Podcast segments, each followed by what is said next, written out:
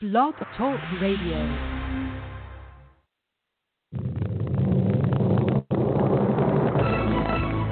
This is All About Wine, the talk show dedicated to the wine industry since 2009.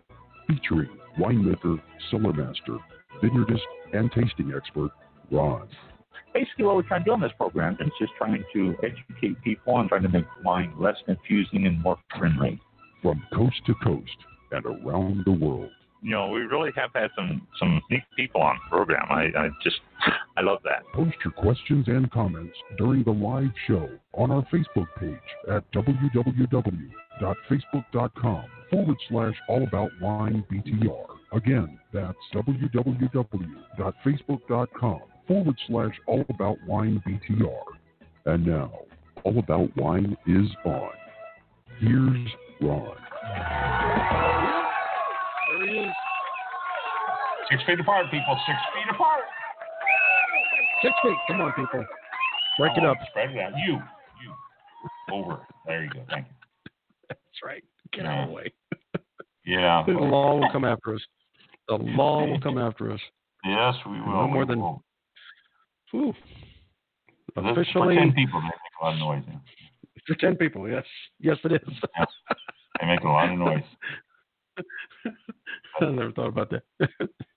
you know, for 10 people, For ten are people. very loud. Yep. Yes, you are. You Good- know, we appreciate good we appreciate your enthusiasm, but say that thirty-six square feet around you. That's what it is. Thirty-six Ooh, square Is that what it, feet. 36 Yeah. square feet? Well, now you make it, It sound is. like a huge area. It is a huge area. Figure Mm. six feet in every direction. Wow. You know, I mean, it's not. You know, you go six feet in front of you, then six feet behind you, and on both sides, and then that angles. and. Thirty-six square feet. Hmm. That, hmm. I didn't realize that. Yeah, no, you don't think about that aspect of it, but that's you know, I mean, that's a lot more than what people realize. You know, oh, I'm six feet. No, you're not. You know, it's 36 square feet Yeah. around you is your space, Yeah. and it's just Wow. really rather large. it's all about wine. Yes. We are live Thursday, April the second, 2020, at 7:02 p.m. If you're listening to us now, thank you. If you're on Facebook, then thank you. We pulled you in and we were talking about stuff. We didn't welcome you. Welcome to All About Wine. And all of you who are listening on archives, thanks again. Always got to thanks thanks to all the people out there. Now's a good time to listen to us too. We mentioned this last week, and I'll say it again. Since all these states everywhere across the country and everybody's saying stay in, stay in, stay in, because you're not supposed to be around people. We don't want to spread this horrible bug to everybody, especially old people. I mean, this is I hate to say it, but if older people get it, it could be the last thing they get. So Mm. Be cautious. Be cautious of people around you. and Be cautious of what you're doing, and be conscious of everything. You're saying something about, you know, I think California is requiring masks, any type of mask when you're going out. Uh, but don't touch your face. Wash your hands. You know, I don't need to repeat all this. You've all heard it. You keep hearing it over and over and over. So just do it. It's as simple as. Follow the rules and do it. We're going to talk a little bit about the coronavirus tonight during the show. Uh, I've got some wine news that ties in with coronavirus, but uh, basically, take care of yourself and listen to all the wine. Hope you picked up the wine you need too this past week because a lot of states are closing down and putting restrictions on stuff and all. So if you go to your liquor store, then be careful. But good chance to pick up some wine, sit back and listen to episodes of All About Wine. If you just just recently became a listener of All About Wine, you've got a little over ten years of All About Wine episodes to listen to. So there you go. There's a lot of a lot of time you can kill by listening to All About Wine. Use up your days of being uh, I keep saying quarantine. That's not the word. It's sequestered. I keep saying sequestered, it's, you know, but either way, Stay at home. in, Stay inside. stay at home. Yeah, that's that's the word. No, Stay inside. stay inside. No, nothing new in the world. Mike and I were talking. We just agreed there is nothing new going on in the world. Mike has been watching so much TV that he finally broke his TV, so he's been trying to repair that. Burned it Uh, down. Yeah. yeah. Just said, no, this is too much. And on him, so Yeah. Yeah. trying to get that done. And uh, yeah, the TVs are going through going through quite a bit right now. I mean, uh, it's it's tough on them. We just got our big one not not too long ago, so we still got things. And we signed up for Curiosity too. You all probably seen that advertised out there on on TV. I just got it the other day myself. Yeah. Did you? Yeah, we just we just got Yeah. it about a week ago. Great Oh, little yeah. channel. I mean, there's lots of shows on there, and Uh, they're all it. not like an Mhm. hour or movies or anything. There's you, you can click on something and it lasts for like eight minutes or five minutes or stuff Mhm. like that, and little bits of information and stuff, and it's it's really neat. And they've got a special, I think, eleven ninety nine now for a first year. Mhm. So uh, That's not bad at all. Yeah. no, no, not at all. I mean, and it's got a lot of stuff on there. I mean, just really, really a lot of neat stuff. So there's something else after you get finished listening to all the episodes of All About Wine, then Curiosity Channel is a good way to go. Yeah, it is a good. We should- program. We should put the wine show up there. Aren't people curious about wine? They are. Hey. You're absolutely right. That's, that's a curiosity. So Con- contact them. so, oh, yes, we'll have to do that. Contact them. Say, Curious about what? Yeah. we can, you know, and, you know, and then if, if we do video, we can always just have pictures of vineyards and stuff like Slideshow. that. Sure. Slideshow of vineyards. Or the uh, what I do a couple weeks ago, we covered the um, the uh, the glassy wing sharpshooter and the Yes. uh, lantern uh, spotted lantern. I, I was posting little pictures of them in the corner when as you were talking. yeah, well, there you go. Oh, man, that is one ugly bug. So we can put that kind of stuff on there. That's right. You know, we can throw that up. There you go. We'll have to contact Curiosity Channel and see see about doing that. Have I got Or- a or deal for you? Yeah, we got a deal for you. That's right. Well. They're always looking for cheap so, but nothing else is happening. Anybody out there anything exciting to do? Good for you. Uh, but with everyone required to stay in, so we won't spread this bug. Two week incubation period. That's the reason for the stay in too. For all of you who are saying, why do we have to do this? It's because it's a two week incubation period. Within two weeks, you're starting to see signs. If you're not around anyone, if you're not seeing anyone, if you're not touching anyone, then you're safe. But if you touch someone today and they've got the bug, it takes about two weeks or so for you to start showing signs. And that's why Mhm. you need to stay away from other people because during those two weeks, you can spread the bug. It's as simple as that. If I get it and I go out and I touch 10 people not knowing it in the next two weeks, and they touch 10 people not knowing it in their next two weeks, Mhm. then before you know it, we've got, what did it say, uh, a million cases in the world now. So that's how it Yeah. works. So just stay in and be well and drink wine and listen to all about wine. So, You know, it gets me. They have these uh, satellite testing areas where you can, uh, uh, you know, I think they're pretty much well, they're still doing it, but uh, you can you make an appointment, you drive in, like I think they were doing Raymond James Stadium or something one time. yeah, But uh, so you go in, let's say you're, you know, you fall within the category where you need to be tested, and you come back negative, and that's it. You still can have the virus or get the virus. So you still get the virus. you may you drive out of there going, woohoo, I don't have it.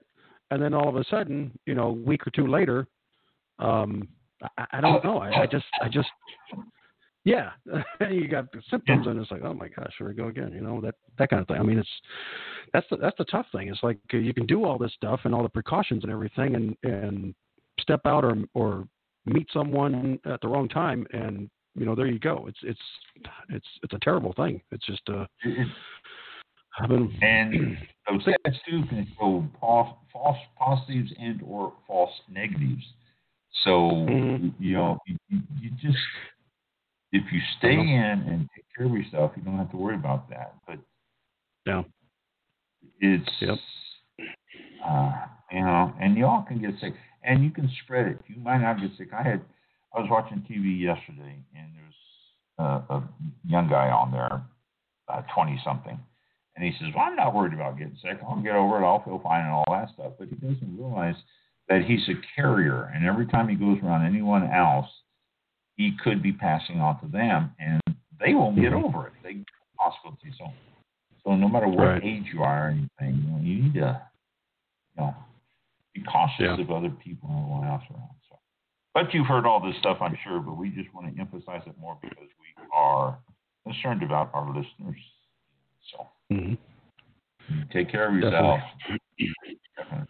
So I got some stuff to talk about tonight. I got a few things that are uh, about the coronavirus and stuff that's not. Because I'm sure everyone really starts getting tired of hearing about the coronavirus all the time. But I got things to say about the coronavirus and other things that's not about the coronavirus. First thing I do, I found something here which was really interesting. This is uh, uh, the source from uh, Wine Industry Network, and it says facing the headwinds and forging a path forward for wine.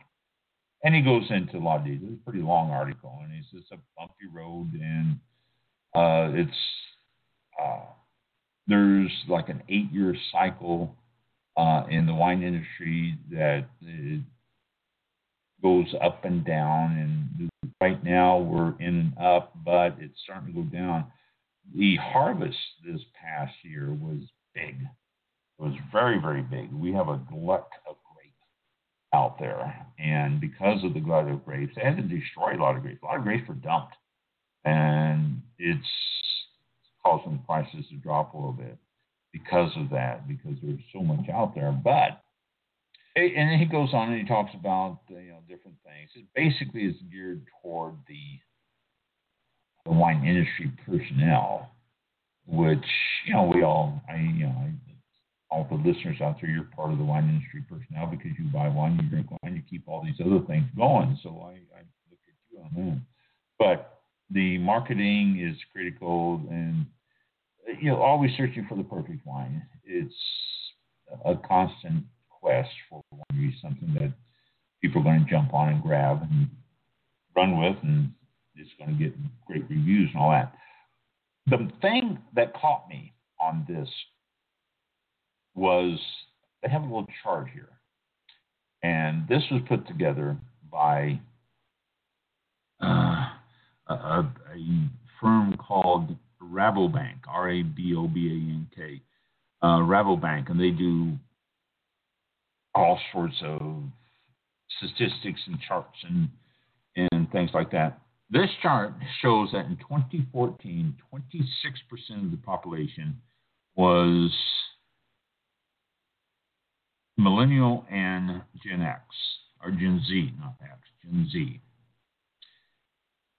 This was in 2014, 26%, whereas 44% were boomers and the silent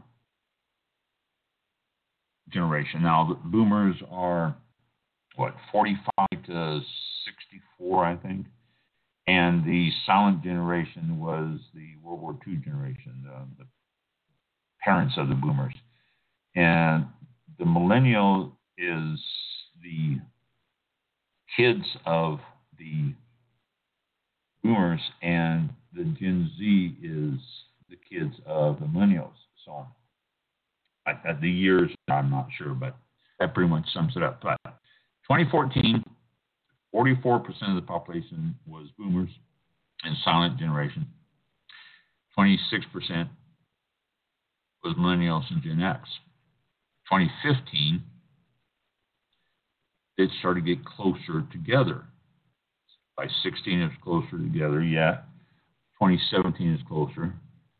2019, it was like 36%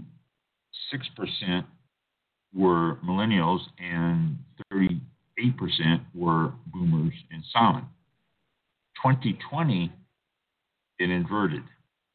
This is the year that the millennials and Gen X's have taken over the population majority from the boomers and silent generation.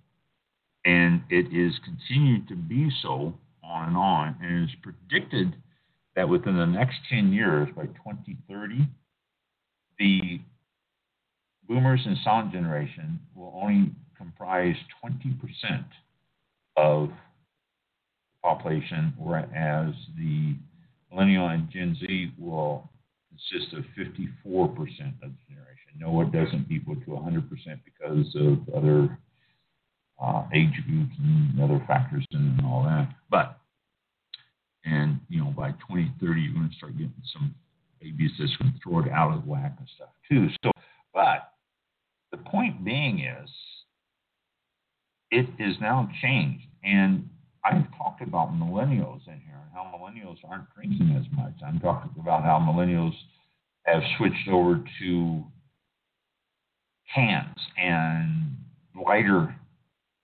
type drinks and sweeter type wines and wine in a can, wine in a box. Uh, just a whole different type of approach to wine than what the boomers have or had or still have.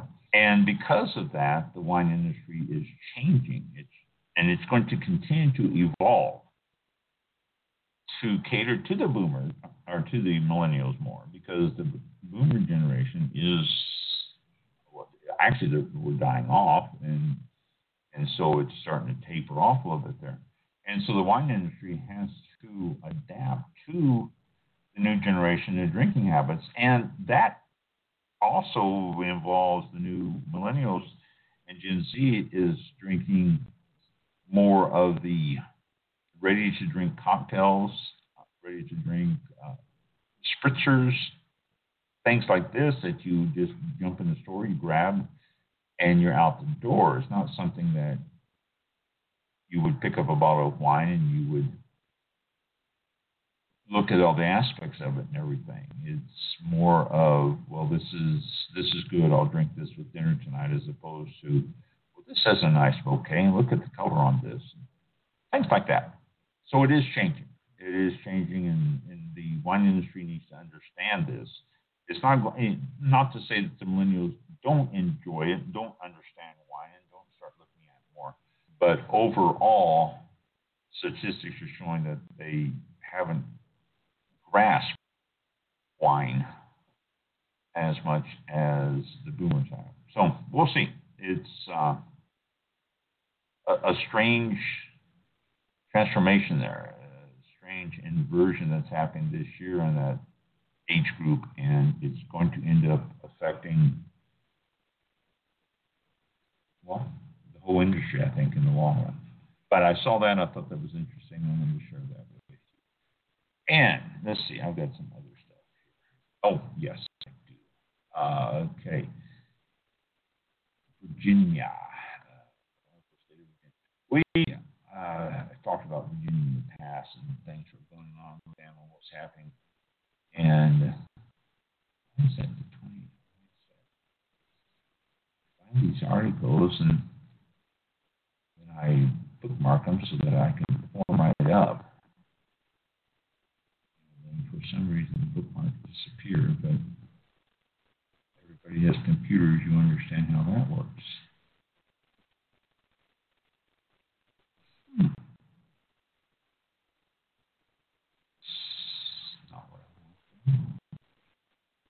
If this is. Yes, this is. Okay. About the delay there, people. New varieties for Virginia and the East Coast. we talked about Virginia wineries and Virginia wines at different times. We were visiting Virginia wineries. I get a start back to wineries. Now's a good chance for me to do it too, since everybody's supposed to be at home. When the Virginia Farm Winery Act was passed by the legislature 40 years ago, Virginia only has six wineries and less than 300 acres of grapes. Today, they have 307 wineries and about 3,700 acres of vineyards. So you can see that the Virginia Farm Winery Act really did help them. In just 40 years, they've exploded on number of wineries and everything. The grape being grown in Virginia, though, have always been the classic ones, and people they continue to grow the classic ones, but they're looking at what else they can do and what else they can grow there. Now, there's a couple of groups that are big on that. I get I get a newsletter from one of them. It's the Virginia uh, Wine Council. Now they had a meeting scheduled for February 19th, 21st in Charlotte, Virginia, that they actually were able to hold, and before they started to clamp down on this coronavirus and the uh, COVID-19 I usually refer to, and so the meeting was held, and they had a chance to talk about some of the new grapes that Virginia is starting to embrace and starting to work with, along with a lot of other places on the East Coast. Uh, Cornell University is always developing grapes. We've talked about this over and over about how Cornell is, is constantly coming up with new grapes and how they have worked with different places to try to get the grapes going and all that. And we've actually talked to people from Cornell, uh, past shows if you're interested in that.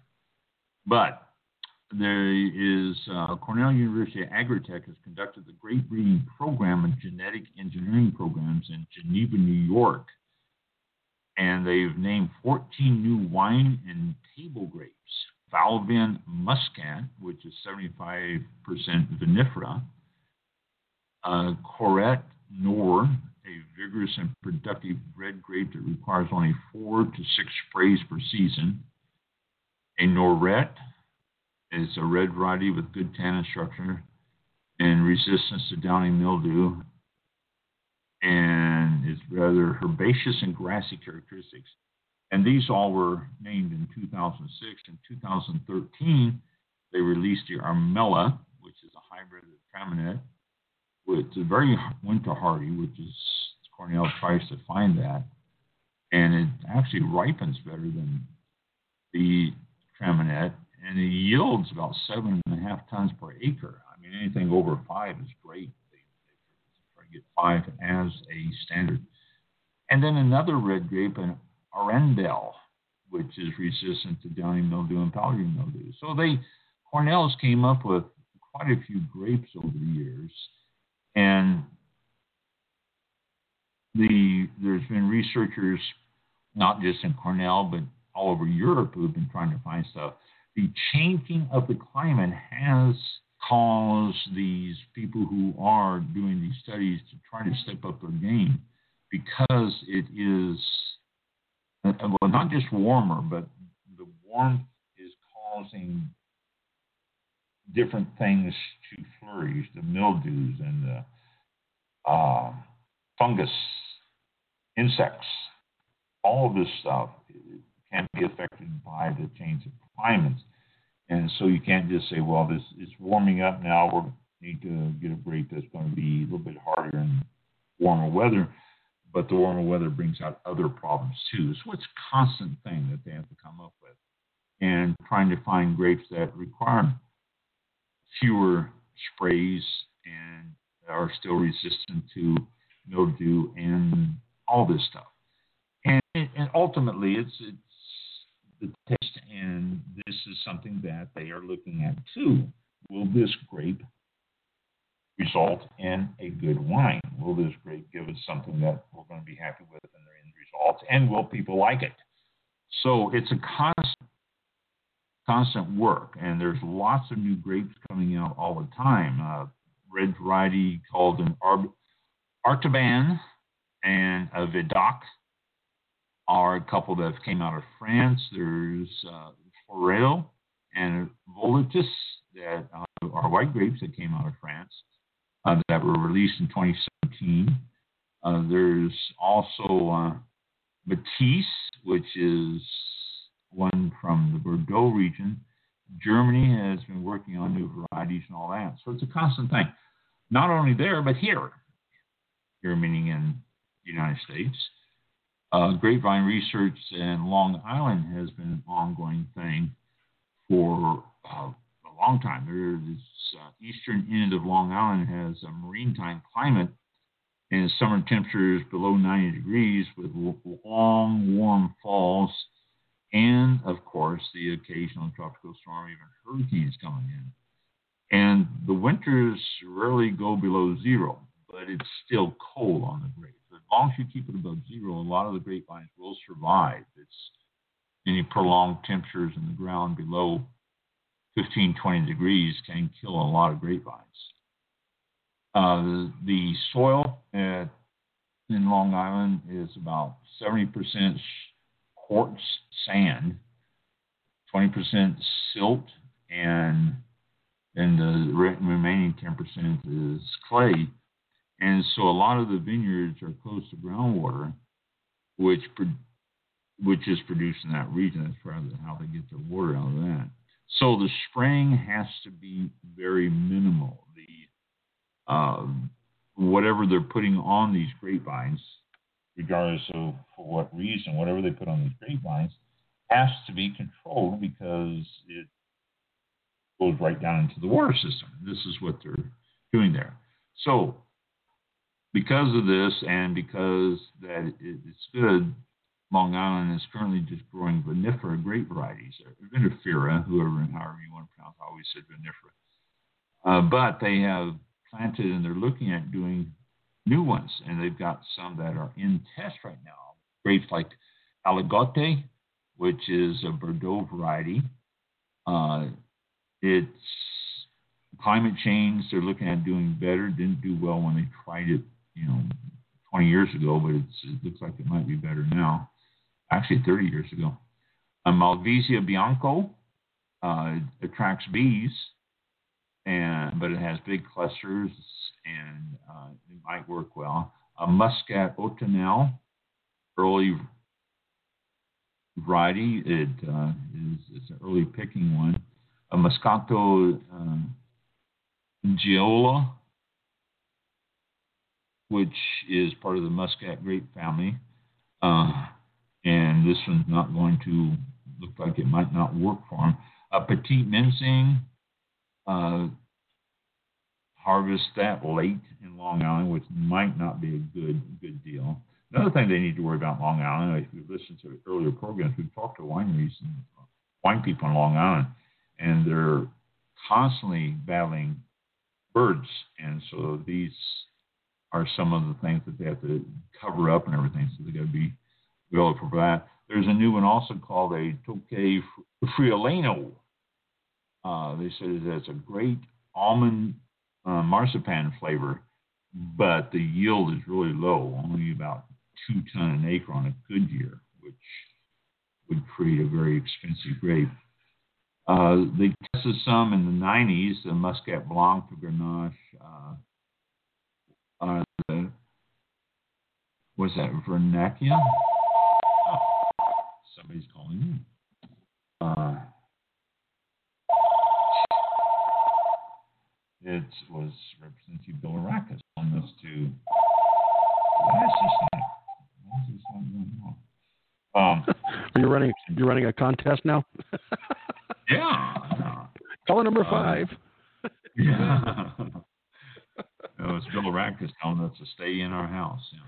That's our representative oh. here in Florida. So, yeah, good for him. Uh, plus, the uh, couple in the future Vermentino, which is shows good acidity and good minerality, and then a Bracastili, which was just planted in 2019, so they haven't got results of it. The varieties that are being grown in Long Island are the standard Cabernet Franc, uh, Dornfelder, Lim, Limburger, Malbec, Pinot Noir, Sangiovese, Barbera, Syrah, uh, Dolcetto, Petit Syrah. A lot of these are, are standards in there. But you go down the coast a little bit, Maryland. Maryland is also doing a lot of experimentation. Uh, for those of you on East Coast over here, you know, check out your your local wineries and see what they're growing. And the Chardonnay is is a new one in, that's starting to show some promise in Maryland. Pinot Pinot Blanc, uh, similar to Pinot Gris. Albarino, Colombard, uh, Vermentino, Malbec, Carmenere. They're even trying to do that. Uh, it is susceptible to late season rot, and it's not good cold grape. And Maryland does get cold, depends on where they plant. A lot of the Maryland vineyards are on the coast, so they've got the variety of weather that controls the temperature a little bit more there. The uh, red varieties, now this is odd. White varieties under review in Maryland was ones I just read you, and they included Carmenere in that, but the Carmenere is a red grape. Hmm.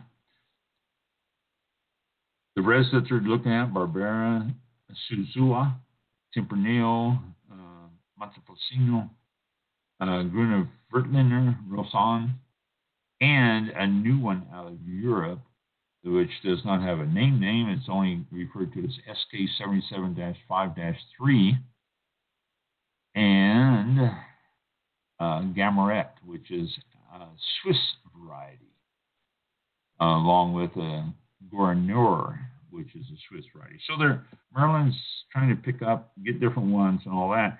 And this is great if they can get people to taste them and embrace them. We had a guest on that was talking about that too, how difficult it can be to get people to try something new, but yet once they do, they find it interesting and they enjoy it. And so they need to get people a little bit more daring. I don't want to say educated because that's that might be the word, but I don't see it as education. I see it as just getting people daring. Get out there and try this other stuff and see what it's like and see what it's doing. A lot of those grapes that I mentioned there, uh, different there are different plantings throughout Virginia, which was my original topic here. Uh, Virginia has four grapes that they're finding that grow very well: Cabernet Franc, Viognier, Petit Verdot, and Petit Manseng. Uh, they will make wines that sell. Uh, they do have the classic Cabernet Chardonnay Viognier in Virginia that does well. The uh, let's see, where's his name? Uh, Pacina, who is uh, winemaker at what wine? Oh, Chrysalis Winery, and they have a big planting of Norton grapes there. Uh, 40 acres out of their total of 70. So 40 acres is dedicated to Norton. And but he says that the Cabernet Franc was not a known, commonly known as Cabernet Sauvignon, but Cabernet Franc is the most planted variety in Virginia today. I went, wow, when I read that earlier. Cabernet Franc is doing very well. It looks like a lot of work one on one. The variety is now established, and it took from the 1990s to now to get here. So Cabernet Franc. I love a good Cabernet Franc. If you are out looking for something a little bit different, pick yourself up a Cabernet Franc. Uh, F R A N C. It's a really, really one of my favorite grapes, one of my favorite wines, along with Barbera, Carmenere, and those are a couple of others. And uh, Viognier. That's if you're looking at wines, Viognier is uh, very good. Semillon is also very good. So there's just you know some of my recommendations for wines at the end of this. But new interesting grapes being planted up and down the East Coast. These were all introduced during the Virginia Vineyards Association winter meetings, which was held back the uh, middle end of February before they actually shut down everything. And all this stuff was available and out there at that time. Uh, and let's see, while we're talking about states, let's go to Colorado for a little bit here and talk about what they're doing. Their industry is really taken off too, and they're doing some great stuff there. The first recorded planting of grapes in Colorado took place in 1890 by George Crawford. George Crawford is also the founder of Grand Junction, Colorado. He planted 60 acres of grapes and other fruit in Palisade, Colorado. And then in 1899, it was reported that 5,800, or, or I'm sorry, 586,300 pounds of grapes were harvested and 1,744 gallons of wine produced. This was in 1899. A decade later, that increased to 1,037,614 pounds of harvested grapes. So in 1900, they were over about one and a third, over one and a third million pounds of grapes. And then in 1916, the probation was enacted in Colorado, and that halted everything. In fact, it halted it so much that throughout the state of Colorado, all the vineyards were uprooted. But when prohibition ended in 1933, it didn't make any difference. It wasn't until as late as 1968 that the grape and wine industry took off again in Colorado. 68 from you know that's that's sad. In 82, the Rocky Mountain Association of Vintners and Viticulturists now known as the Colorado Association for Viticulture and Enology, or CAVE, as an acronym, started. And if you want to look it up, you can go www.winecolorado.org.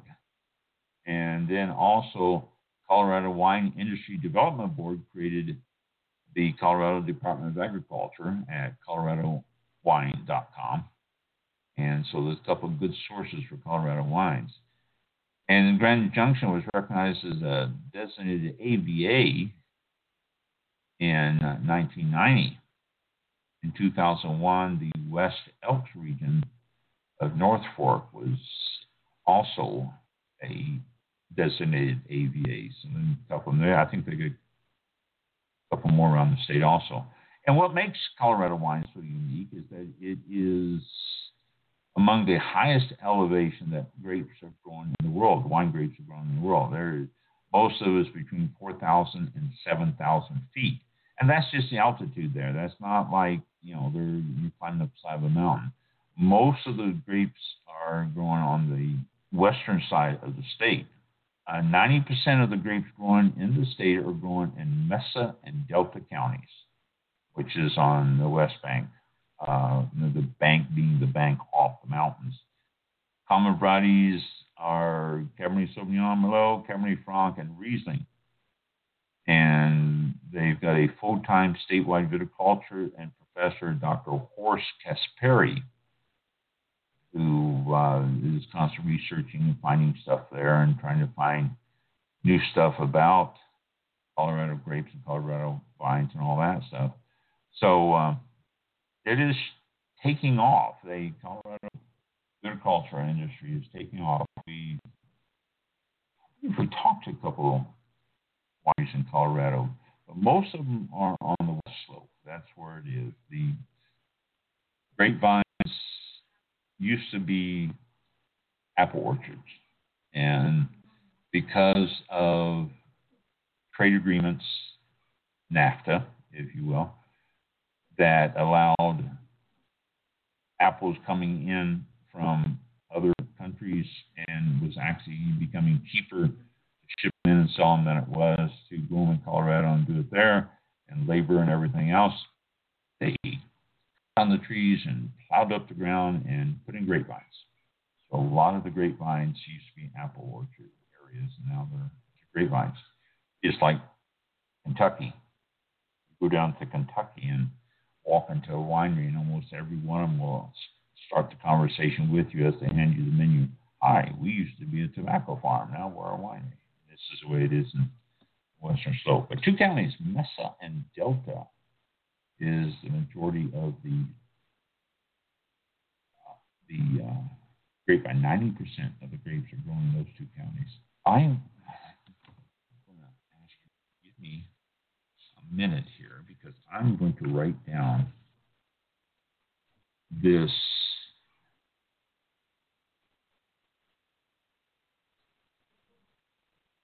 address before I lose it and see if I can get a hold of somebody there. Because if I, you know how difficult it is. Okay, see, Colorado State. You, okay, thank you for your patience. So, Colorado, uh, great wine area if you see any, if you live in Colorado, then you're, you're lucky. You can get them right there. If you see any Colorado wines, then it's well worth picking them up and trying them because there's some great ones coming out there. I can't remember what Colorado wine I had at the winery. Remember, I told you I had everything stacked up. All right, this is interesting. I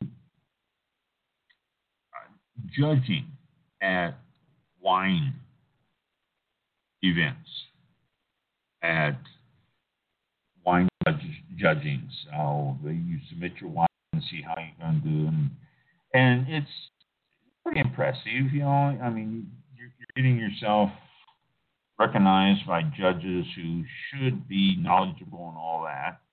Whenever we were talking to wineries, uh, one of our favorite questions: Do you have any awards? And most everybody did. They, you know, you, you're being judged by knowledgeable people pitted against wineries that are your equals and to walk away with a medal, gold, silver, whatever, or recognition is always a good thing.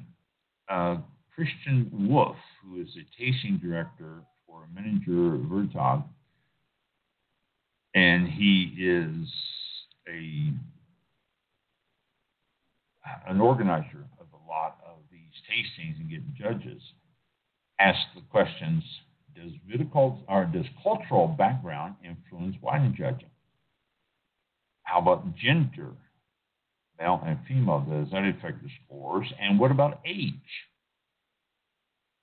Which are interesting, good questions. So he says he was just interested because he was seeing a lot of women are tasting different than men, and there is a specific German way of describing wine that people from Australia judge don't, and they describe it in a different way. So he was curious if these all had an influence on the final score, what they were doing. Twice a year, uh, Mundus Vini, which is an organization that does brings more than 280 international judges together to taste in groups of six or seven. So, for the summer edition of 2019, Wolf created eight special groups.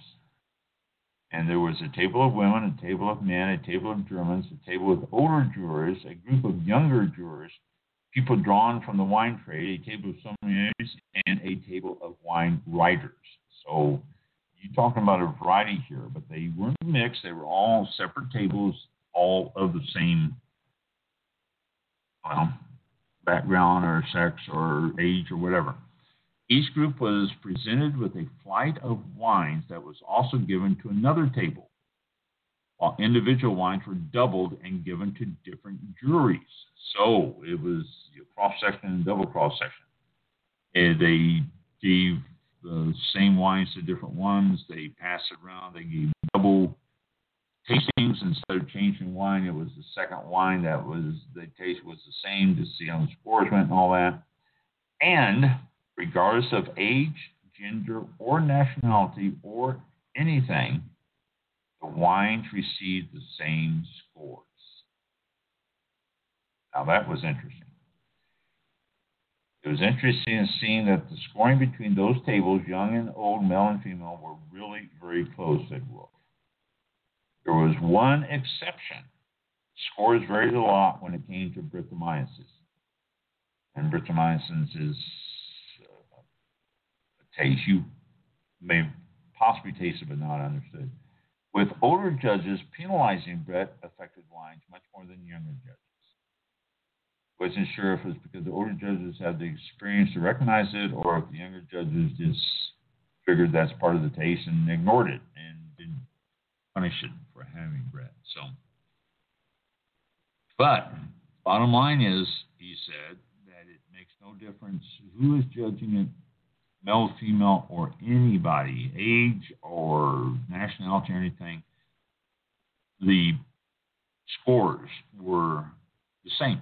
They were within a point of each other, two points at the most of each other. This has been repeated in 2019. In June, he also did another one, and he had 50 wine professionals from around Scandinavia. And it tasted 660 wines from 200 German producers and he did a test on some of those, and again, the scores were all about the same, give or take a couple of points. So it is interesting to think that, okay, if you're going to get a medal, it's not just because one judge overrode another or that one judge judged this wine and another judge judged the one next to you, so therefore you got the advantage because you know it's all pretty much equal. Now goes on to explain something else there too, which is is very true. It says the judges must fill out in uh, a detailed sheet rating the wines on a number of specific attributes. He thinks that the scoring system, often criticized for being bureaucratic, is the key to the consistency of the results. And this is very true. When I was teaching scoring during my wine classes, if you score a wine, you break it down to five categories, giving 10 points to each category that you're allowed, or giving it five points, I don't care. But you break down the wine to the five categories, give it smell, aroma bouquet, taste, and aftertaste, this is going to give you a pretty standard score. You can't smell a wine and go, oh, this stinks. I'm going to give it one point. And then taste the same wine and say, oh, I love this. This is great. I'm going to give it 10 points simply because they're going to balance each other out. You can only give it for being good and only give it one or zero for being bad. And it keeps it reasonable, and this is what they did on on these. They there's a score sheet that they have to give them. If uh, you you can't decide to give a wine 93 points, you have to go through a process and focus on the different aspects. And then the sheets later, when they picked it up here, the judges scored the way that they did, and that's why the scoring is always consistent. So whenever you walk into a winery and you see that they have medals there, it's something you say, okay, good for you. It's they were judged by people who knew what they were doing against their peers or the contemporaries in the industry, and they were ruled as among the judges the best in that category. So congratulate them on their abilities to make a wine that stands out like that. it, it is it's a good thing. It's uh, quite a uh, thing to be able to do that with the judges because the judges are going to score it way they should be scored. So that's always a question that people ask. How can the judges be good? Well, they are because they know what they're doing. Corona. Okay, right now everyone thinks virus. But Corona is a beer. And what has happened to Corona beer sales? Came out. Has it influenced people? Has it is people doing an association with the name and staying away from it? Well, Constellation Brands, which is one of the biggest in the country, actually in the world as far as distribution and all that. Constellation Brands says sales of Corona Extra remain strong against unfounded claims about the impact of the COVID 19 outbreak on its business and in particular, its slim, uh, similarity named Corona beer brand, similarly named. So, not affecting it. The brand has attracted numerous articles and social media posts claiming that the brand has been losing sales and brand equity due to its unfortunate naming similarity with coronavirus outbreak. But Constellation Brands says dollar sales of Corona Extra were up 5% in the U.S. in the week ending February the 16th. That's right when it started to hit the fan back then. A survey from PR firm 5W Public Relations published on Thursday, the 27th of February, said that 38% of drinking Americans would not buy Corona under any circumstances. And 16% of beer drinking Americans were confused about whether Corona beer is related to coronavirus. But publishing, there's no question that Corona beer is suffering because of the coronavirus, said the CEO. While the brand has claimed that consumers understand there is no linkage between the virus and the beer, is still they thought was going to be a disaster for Corona brand, and it has not. It hasn't affected it at all. Well, good. People are intelligent enough to know the difference. That's good. You have to give people a little bit of credit for that. Based on recent retail trends, Constellation Brands says sales of Corona Extra saw dollar sales up 5% US in the last four weeks and nearly double the sales in the last 52 week trend. So it's not an issue. It's not anything anybody's, you know, associating the two of the beer and the virus, and people are still buying Corona beer. I, I don't know why they would confuse it anyway. To me, it just it seems just because the name's the same, it doesn't mean that it's the virus floating in the in the beer you pop open. You want to get the virus, pop open a Corona beer. You know. Uh, so. Uh,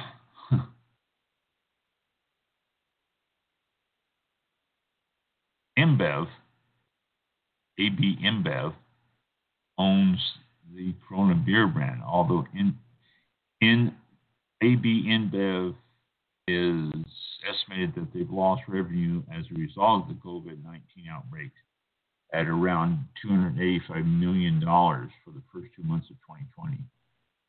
And it was, this has been attributed to the fact that uh, the Chinese market and not so much just the global market, but the Chinese market. Budweiser, Stella Artois, and Corona grew over that period, but they InBev has other brands that you don't hear about all the time that aren't real familiar. That's one of the reasons why they have really been affected. Things that have been sent to China, and I'm sure because it's global. Because this report came out. Uh, just about a month ago, exactly a month ago today, March 2nd. So this report came out on March 2nd, so I'm sure it's it has changed since then too. But Corona beer has not lost sales because they are Corona. Uh, and the name is Corona. You can get that rumor stopped now. Another thing that Corona virus has done COVID 19 has done as it quarantined high end glass plants in China. China was doing some glass plants. A lot of industry and not just beer industry, but liquor industry, but beer industry likes to have special glasses, likes to have things that are unique, bottles that are unique and shaped differently, and catches your eye. That's what it's all about. If they can catch your eye on the shelf, if the bottle is shaped a certain way, then it will catch your eye on the shelf. I love it. I put our the winery's port, strawberry port, triangle bottle, and people love the bottle. In fact, people used to come in and buy. We end up with empty bottles after tasting. We clean them out and set them up on the shelf to sell them. And uh, we'd sell them like crazy. People love those blue triangle bottles. And so, because of that, wineries, that type of wineries are always looking at unique shaped bottles. And a company in China, factories all around China have been shut down that make glass bottles, different glass bottles. Uh, sh- shipments of bottles from China glass plants ended at the end of January. And so they have looked for different places to buy it around the world. France has plants. Those have just recently shut down too. So it's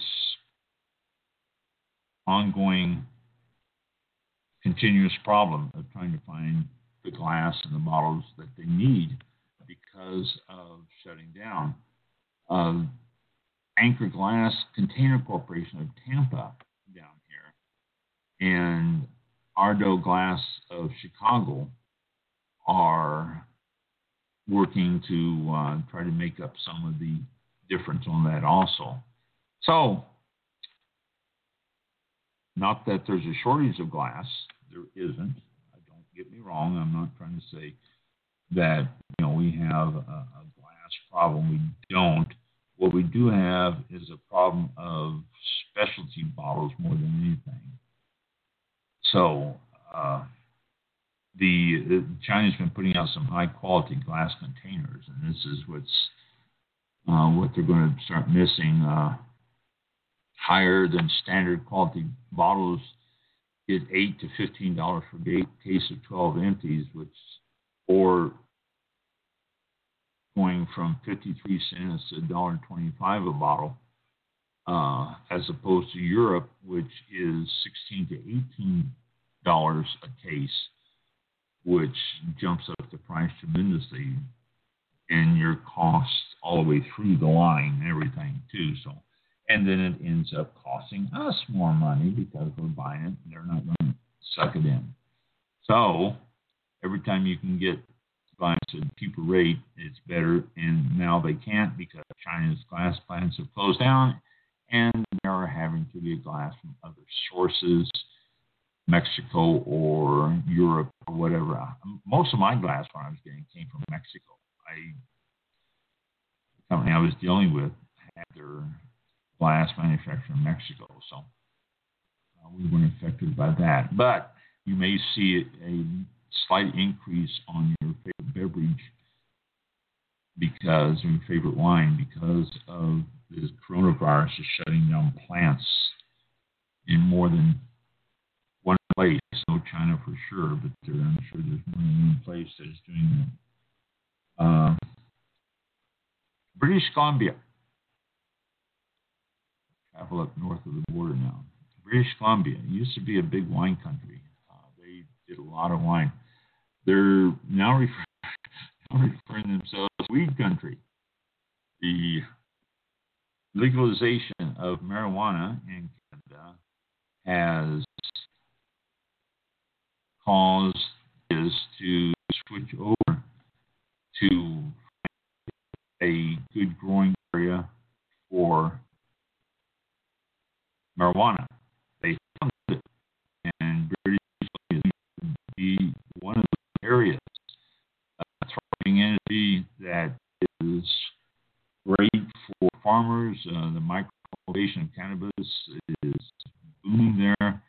Farm tours are probably in the future how they do it and what they grow with and all that. Uh, second generation cannabis growers uh, already experiencing growing cannabis and applications for federal cultivation license and all this in British Columbia. So British Columbia and quote wine country now British Columbia quote wheat country, and they're growing a lot, a lot of their uh, on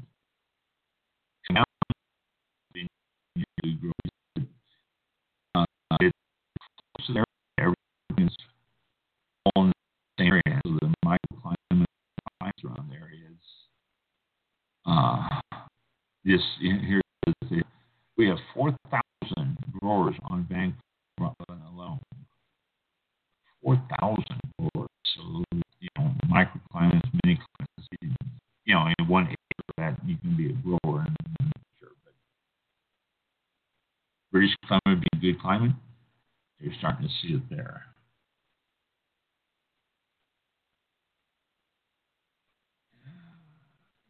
This hemp, that's really interesting too. I want to tell you about this.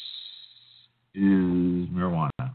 Only it's the any of the things in it that's going to make you high. And see, where is it? But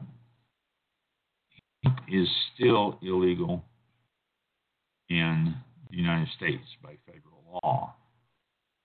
And well, actually, so is marijuana by federal law. That? Yes, it is.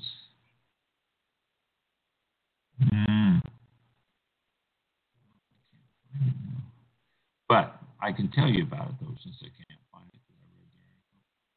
The there is a winery that made a hemp infused wine. It doesn't, they said it doesn't get you high. There's nothing with it. They said it's great. It just adds a lot of flavor to the wine itself. Creates a unique taste and a lot of flavor. And it was the type of flavor that they were looking for. Is a little bit unique. Oh, here it is. Okay. There we go. What is the name of the winery? The name of the winery is Sovereign uh, Vines. Created America's first hemp infused wine.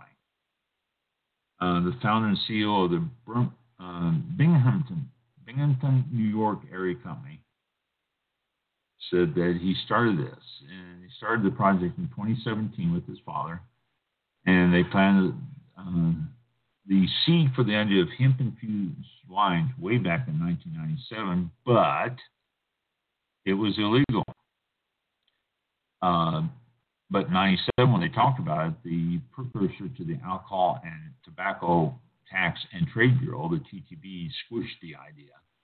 And so they had to stop. And now they started again. They made some again. It's a rosé, a sweet rosé and it's not a weed wine. It doesn't contain any CBD, so it doesn't affect getting you high or anything.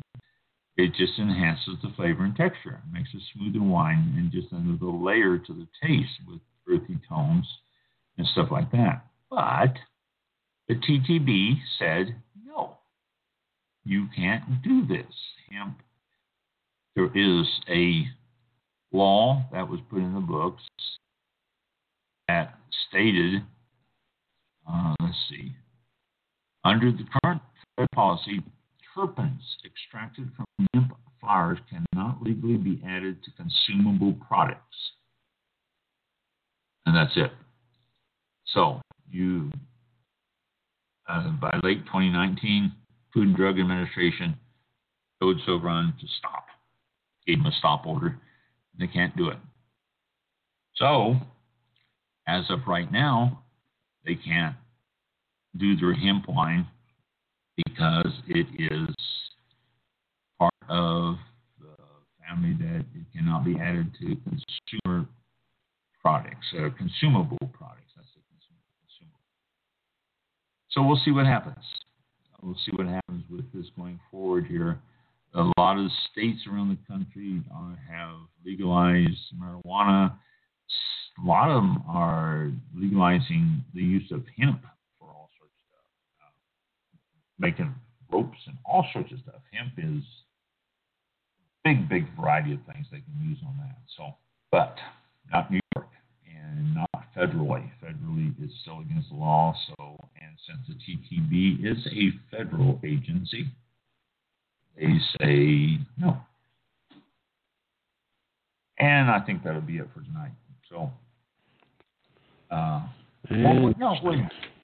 Not yet. Oh. Not yet. Let me a couple, a couple more quick ones here. Let me go to these because, and these are these are quick ones, and I want to shave out those. Arizona has a new AVA American Viticulture Area. Well, not yet. It is still proposed. Anytime there's an AVA, you can comment on it. You can get a hold of the TTB and make a comment on the AVA if you think there's too many, if you think it's not right or whatever. This is the Verde Valley AVA. It's 125 acres. Uh, more than 80% of the crop was red varieties, including Syrah, Petite Sirah, Cabernet Sauvignon, Sangiovese, and Zinfandel. The top white varieties in the area, Malvasia Bianca, Gournay, Chardonnay, and Vermentino. And so this is uh, the new proposed. It includes two dozen vineyards and 11 wineries. So it's quite a wine area. If you are against this or if you want to make comments on this for or against, you can get a hold of uh, TTB or go to https uh, semicolon dash dash or slash slash bit dot bit bit dot ly slash two T G A I one B and that'll take you to the site. You can make comments on it. So uh, this is the current one. This article also says there are about 20 pending AVA applications before the TTB. Wow. I read that and I thought 20. That's that's a lot. This includes um, Palos Verdes Peninsula AVA in Los Angeles, Long Valley Lake County AVA in Lake County, and Ulupalakua AVA in Maui. So interesting, interesting what's coming up. 246 established AVAs in the United States, with 139 of them in California alone. So, American Viticulture Area, AVAs. If you're not familiar with what that is, check out archive programs. We've talked about AVAs a lot on the program. You should be familiar with them too. Get yourself familiar with them if you're not. If you want me to talk about AVAs more, explain to you more again, then you know email me. So, and one last thing here before we go this evening, the fires uh, in Australia this last uh, last winter for us, summer for them. The crop damage from fire and smoke to vineyards the Wine Australia has estimated that losses incurred as a result of fire damage and smoke taint will equate to about 4% of the national wine grape crop. 4%. Doesn't seem like a whole lot, I know. Because when you start thinking 4%.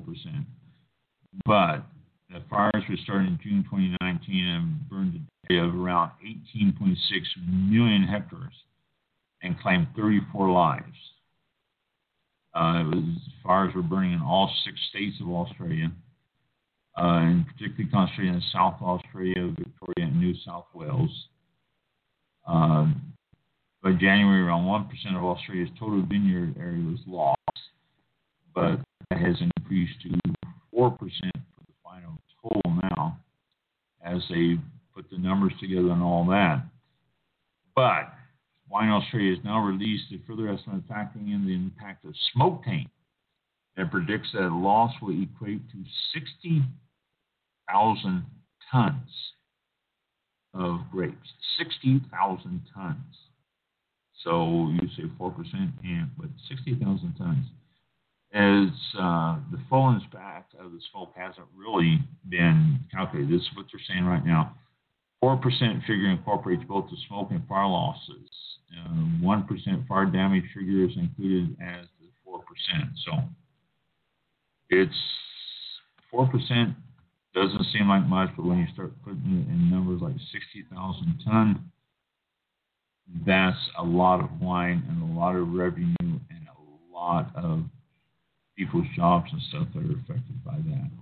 And then you got the virus on top of it, which makes a difference. But 4% of the, nation, uh, of the country was affected by that uh, wine grape crop. And now we're done. Um, up or down, be safe. There's what? I was typing a uh, message to uh, one of the businesses you just talked to. So uh, we'll see if I can. Oh, really? Yeah, see if we can get them on the show. That'd be kind of interesting. Um, we could talk about them again. I will let. Uh, let's see. Finish that up. Um, all right. What are we at? We're at uh, April. Next show is April the 9th, and um, yeah, it was just um, I was just on uh, Sovereign Sovereign Vines. Sovereign Vines. Oh, yeah. Um, so we'll see what what happens. Um, so uh, we will. Yeah, yeah. it's kind of interesting. I was like, because they Yeah. list they list the wines and where you can find it. Um, find the wines, and I thought that was that was kind of um, I don't know, interesting. Like uh, where to find them. Yeah. So um, yeah, I need to need to get them on the show. that would be Uh, let's see. We yeah, yeah. We'll uh, see if we can get them on. Maybe uh, next week, two weeks or something. Um, we will return on uh, April the 9th. That is next Thursday at 7 p.m. Eastern Time. And I just want to thank everybody for tuning in. Really appreciate it. And um, y'all have a, a good week and hope you'll return with us uh, next week. And thank you for uh, listening and participating. be safe out there. Drink lots of wine. Yeah. Yes, obviously. And we'll see you we'll next see you all next week. All right. Thank you. Bye. This concludes tonight's broadcast of All About Wine with your host, Ron. For show information, links to All About Wine on Twitter and Facebook, or to be a guest on the show, visit the show website at www.allaboutwinebtr.com. Archived shows are available for download on iTunes or on our show page at blogtalkradio.com forward slash all about wine. Thank you for listening. Drink responsibly, and we'll see you next time on All About Wine.